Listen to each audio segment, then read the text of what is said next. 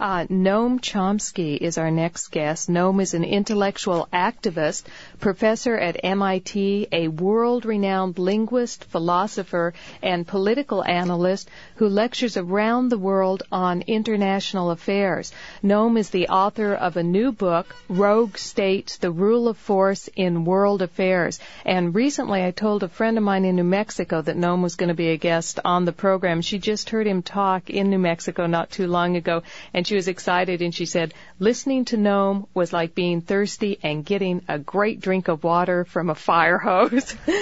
so Noam, welcome to Gender Talk. nice introduction. Oh. Thank you. Well, yes. Well, it's a pleasure to have you here now. Very excited. Can can we start out with what is a rogue state, and who's the leading rogue state out there? well, um, actually, the book begins with some discussion of that. Uh, like just about every term of uh, political discourse, uh, the word rogue state has two meanings. Uh, one is its literal meaning. You know, you find you look up in the dictionary. Uh, the other is uh, the meaning that it's uh, that is assigned to it as an instrument of propaganda uh, to beat selected enemies over the head.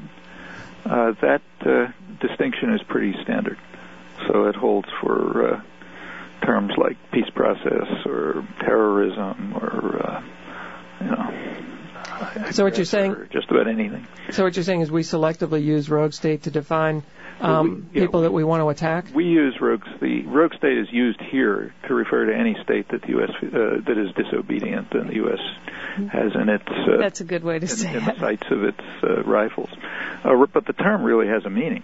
I mean, a rogue state is a state that uh, defies uh, international law, international norms and conventions, uh, that it, that demands uh, the right to do anything it wants, uh, refuses. Uh, uh, you know, any uh, pays no attention and doesn't care, in fact, about uh, uh, the uh, uh, opinions and attitudes of others who stand in its way, and so on. So it refuses.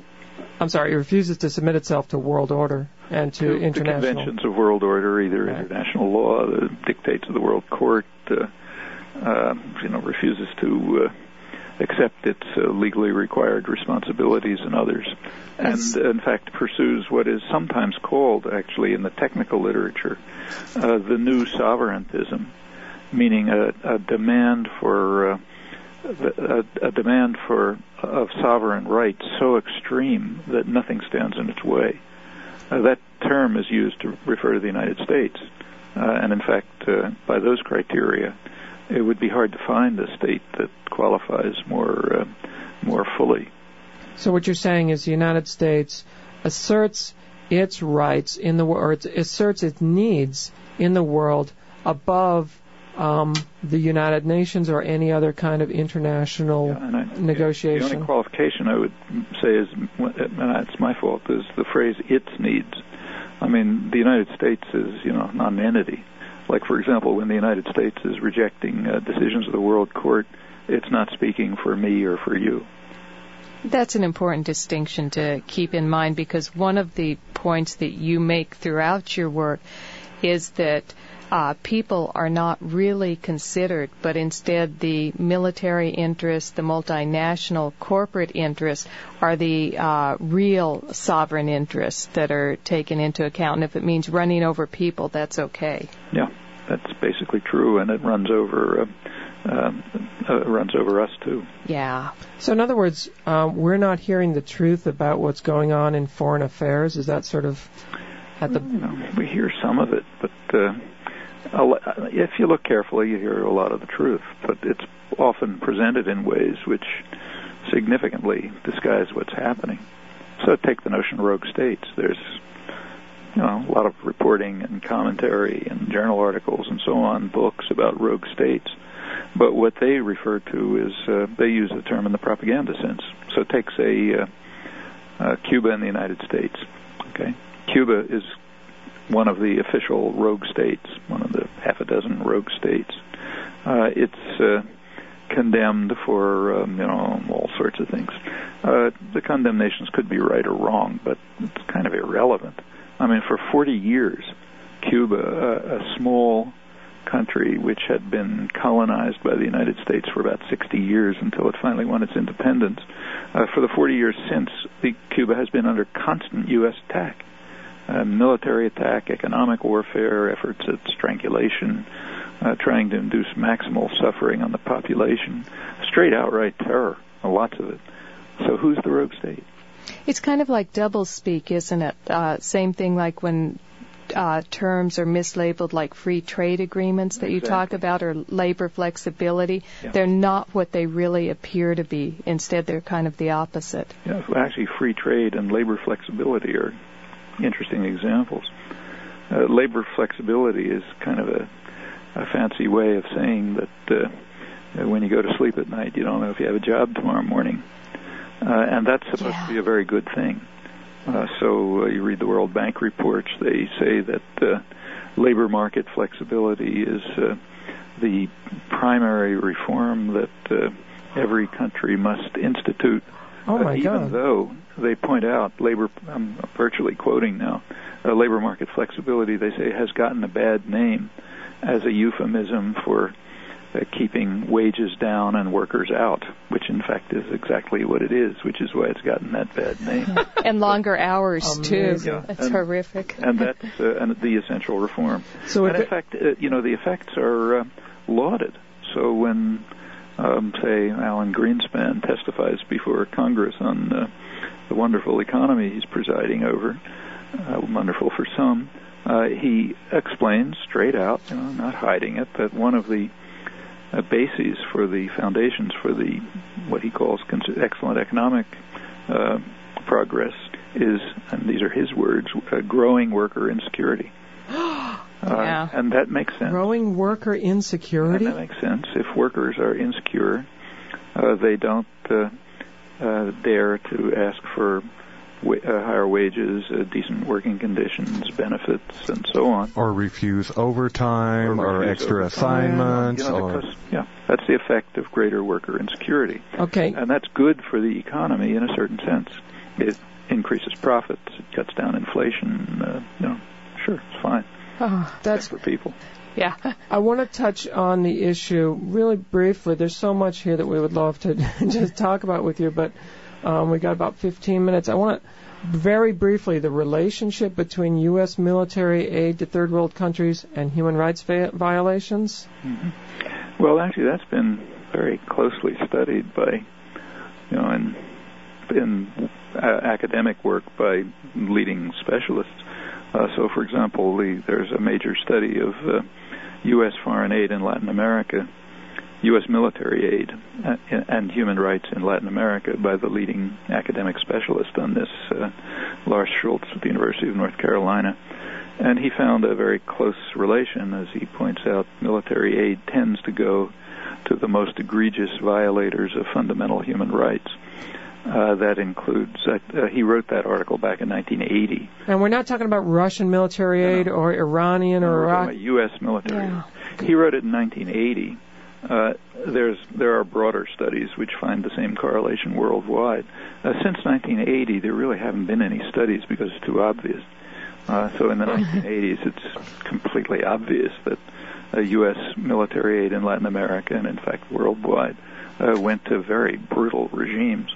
Uh, in fact, the, you know some of the worst atrocities were carrying out atrocities surely comparable to anything that happened in Yugoslavia in the last decade were being carried out with uh, U.S. guns, U.S. arms, uh, uh, uh, assassinate. I mean, you know, everything from the assassination of an archbishop to uh, Wow. uh, causing to killing a couple hundred thousand people and leaving These are uh, very million bloody. refugees. Uh, in the, but if you look closely, it's really quite interesting. Uh, It's worth looking at closely.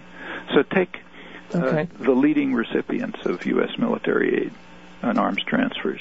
Well, there are two who are in a category by themselves. Is- Israel is way above anyone else, Right. uh, and Egypt is second, but that's because of its relations with Israel. So they're the perennial front runners, but that's a separate category. If you look at the rest, it's quite interesting how it works. So starting uh, uh, through the 1980s, El Salvador was the leading recipient and had about the world's worst human rights record. Uh, Turkey, uh, military aid to Turkey shot up in 1984, not for Cold War reasons, That was the year in which Turkey began a major counterinsurgency campaign against the Kurds. Uh, and military aid to Turkey remained very high. In fact, it was in the 90s the highest, uh, peaking in 1997, uh, right through the whole campaign against the Kurds. By 1999, Turkey had moved down, and Colombia took first place. Well, what had happened? Yeah. Uh, Turk, the Turkish campaign against the Kurds, its own population, had tempor- at least temporarily succeeded in uh, repressing any form of uh, resistance at a horrendous cost. I mean, tens of thousands killed, uh, two to three million refugees, uh, uh, 3,500 villages destroyed. That's about seven times Kosovo under NATO bombs. But Colombia had not yet uh, succeeded in repressing uh, its internal insurgencies. Colombia has the worst military, the worst human rights record in the Western Hemisphere in the 1990s, and characteristically has been the leading recipient of U.S. military aid, about half. Uh, in 1999, it went up to first place. Uh, now that aid is going up even higher, uh, and uh, again the same correlation. You know, it's a, it's a very uh, it's not like 100%, but it's a very close correlation. This is all very scary stuff. So we have a government that's out of control that is basically saying we want workers to be working for lower wages and to um, not to have less stability so that they're more available to us when we want them to work for us. And we want to basically ship arms to any place where there's a popular democratic uprising or an attempt to uh, institute reform against a tyrannical government. So we ship them all kinds of arms. Now we have an election in front of us Yeah. with um, Bush and Gore, who look like more of the same. What and I just wonder what can we do? Is there anything we can do? Is there anything we can do in this election? What is there any hope? Oh, sure. There's plenty of hope. I mean, you know, there's things to do in elections too. There's um, we could go into that, but I think that's kind of secondary. Uh, the uh, something that should give every, all of us hope is just to look at what's happened over the last 30 years, or 40 years, or even a longer stretch, if you like. There have been very significant improvements. Uh, so, you know, many things are way better than they were 30 or 40 years ago. I mean, take your own program. Uh, feminist issues were barely on the agenda 30 Yeah, or 40 years That's ago. so true. Not to Uh, mention trans issues. Environmental issues didn't exist. Yeah. Uh, there was almost no opposition to aggression. I mean, when Kennedy uh, started bombing South Vietnam, as he did, uh, there was virtually no protest. Went on for years without protest. Yeah. Uh, you know, uh, um, uh, Native American uh, rights were not even an object of ridicule. You know, That's right. uh, lots of interpersonal relations have changed, much for the better, in fact. Uh, civil rights situation has improved. There's been regression too, but overall, there's been uh, significant improvement. It didn't come from elections; it came from extensive popular struggle. Uh, It- every one of those cases. What do you mean by extent? Let's talk about extensive. Let's talk about popular struggle, what it is, and you know what it takes to make it happen. Well, you know, If we can. educational programs, organization, protest, uh, uh, demands, creating alternative institutions, uh, just what's happened in all of those cases. You think the demonstrations in Seattle, Washington, The Boston, and so forth? anti-WTO. Oh, sure. Yeah. In fact, they've had a big impact already. Really? How so? Look, uh, you just take a look at the, the, re- uh, uh, the rhetoric at the rhetorical level. The World Bank and the IMF have changed quite considerably. Uh, they now effectively concede that uh, the programs they've been carrying out for some years have been harmful, uh, Oh. and uh, they're trying to, you know, they're trying to sort of buy off the demonstrators by incorporating NGOs and you know the more kind of respectable looking ones, the ones who can wear ties and so on Because they were exposed. because they've been exposed and they're Yeah. afraid of the popular reaction. Now, so far, most, so far those are not substantive changes, Yeah. uh, and you know they they claim they're changing their policies, that they agree that the policies have harmed people, caused poverty, uh, you know, uh, undermined education and health and so on, and they claim they're going to change. Well, you know, they'll change if they're compelled to. Not out of the goodness of their hearts. They didn't just discover this because they looked over their back, back records. Yeah. So, so the protests have already had an effect, and the more they uh, uh, intensify and develop and become something beyond protests, you know, calls for um, significant modification of the institutions, uh, linking up with people in the third world as they've already done. Uh, those can be very powerful forces. Interesting. So, in a sense, um, we have a democracy, although the elections themselves aren't really the primary instrument of the democracy, it sounds like. Yeah, I think that's probably true, uh, and I think that's true back through history. I mean, look, the democratic rights are nothing to sneeze at. They're important. Yeah. I mean, it's very important that, uh, like, say, right now, uh, you and I know that the stormtroopers aren't going to break into our, you know, your studio in my house and uh, take us out to a t- torture chamber. And things like that happen. As long as we don't cross the FBI, yeah. yeah. and that is, you know, look, you know, I got an FBI file. If, oh, pretty thick. But uh, how do you survive? Like yeah, how do you? How, how come you haven't been targeted? No. Well, I have. I've been on Nixon's enemies list. I was uh, up for a, the only reason I didn't go to jail for a long time was because the Tet Offensive came along and the prosecutions were that were underway were canceled. But oh, wow. uh, I don't call that being targeted. I mean, you know, people like us are so privileged yeah. by comparison with most of the world yeah. that to talk about our own, you know, anything that happens to us is almost uh, kind of, you know, obscene. Yeah. yeah there are problems, but uh, nothing like what's faced in most of the world. And in this country, over over a long period, many rights have been won, not granted, won. You know, uh, even some of the things that are best established here, like say freedom of speech, which happens to be, you know, in, in that respect, the United States is, you know, one of the maybe the best place in the world. Uh, that didn't come by, uh, you know, that that's not in the First Amendment. I mean, the, the Supreme Court uh, dealt with its first serious freedom of speech case, I think, in 1931. Uh, wow. Those rights were won by labor struggles, uh, uh, you know, uh, women's struggles, other struggles over the years, which finally uh, uh, brought about a change in uh, atmosphere and attitude, so that free speech is protected. Civil right, the civil rights movement, for example, led to one of the first uh, major uh, uh, decisions by the Supreme Court uh, to support uh, fundamental freedom of speech in 1964. Wow. That's a great perspective, and it's very empowering. And That's if we look at how the resistance has really operated, in in your book, you give an example here in New England. You said 150 years ago there was an independent labor press run by young women from the farms and laborers who condemned the degradation and subordination of the newly emerging industrial system and talked about how it was running over people and how horrible it was to rent themselves out to survive. So there's always been resistance and, and critiques.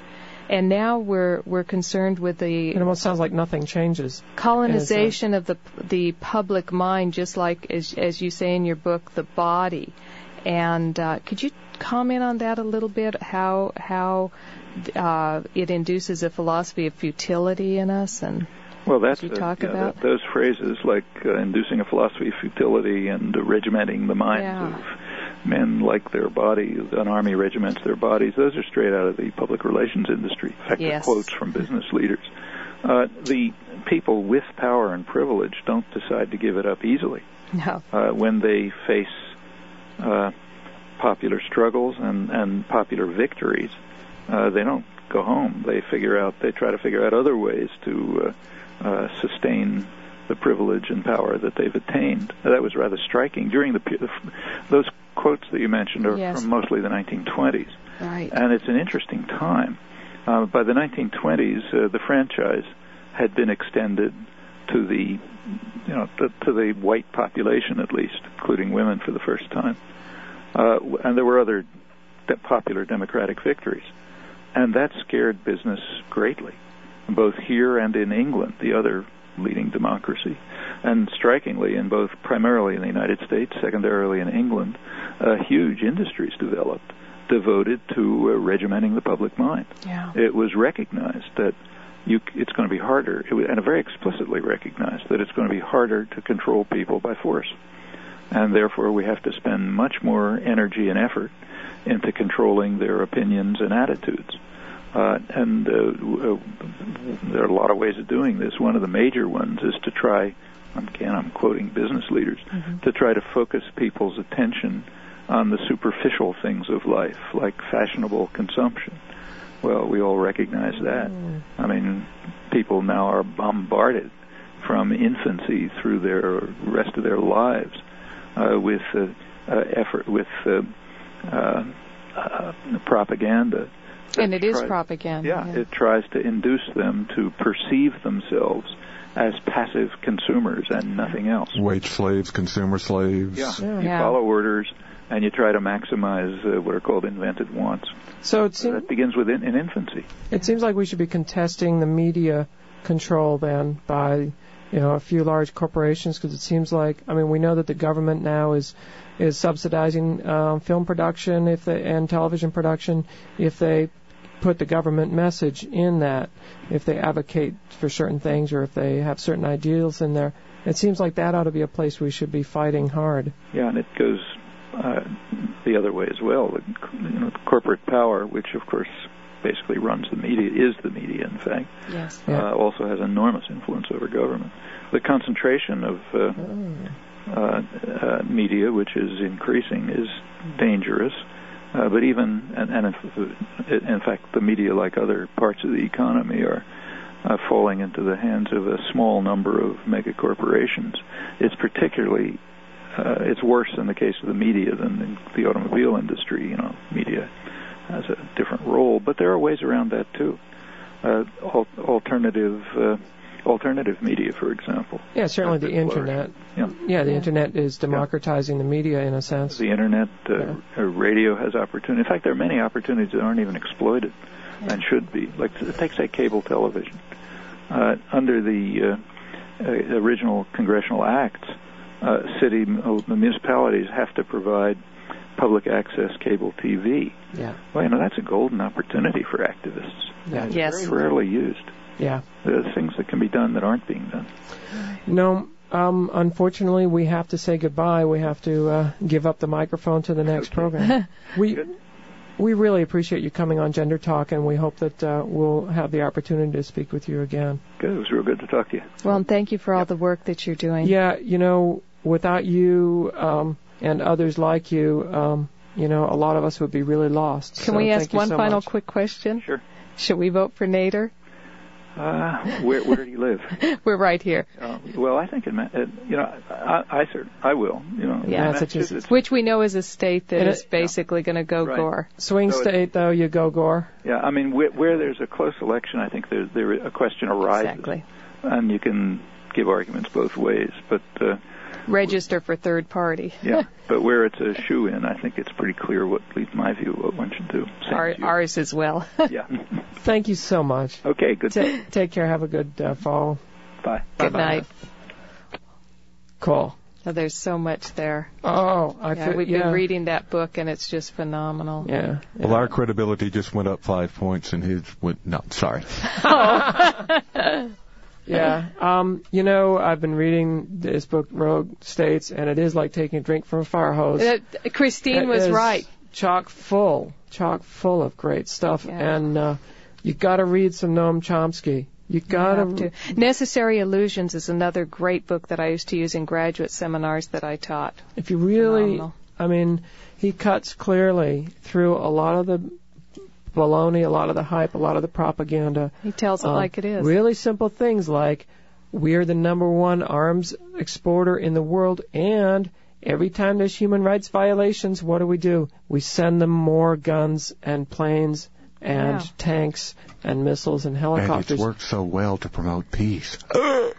well, and Every time we come down on the side of the brutal dictatorship, not on the side of the liberatory revolutionary movement. because populations basically are there to be subordinated and dominated and in fact, and Alan- slaughtered. as we heard tonight, Alan Greenspan himself Oh yeah. said that it said that we're keeping what was it? Our workforce is uh, um, Let's see if I can find that quote. more just read that. uncomfortable or more uh, um, uncertain or something oh, like that. he had the name. It was called uh, labor flexibility. That you wanted to keep the workforce uh, use the labor flexibility, which means more people are going to be afraid of being laid off.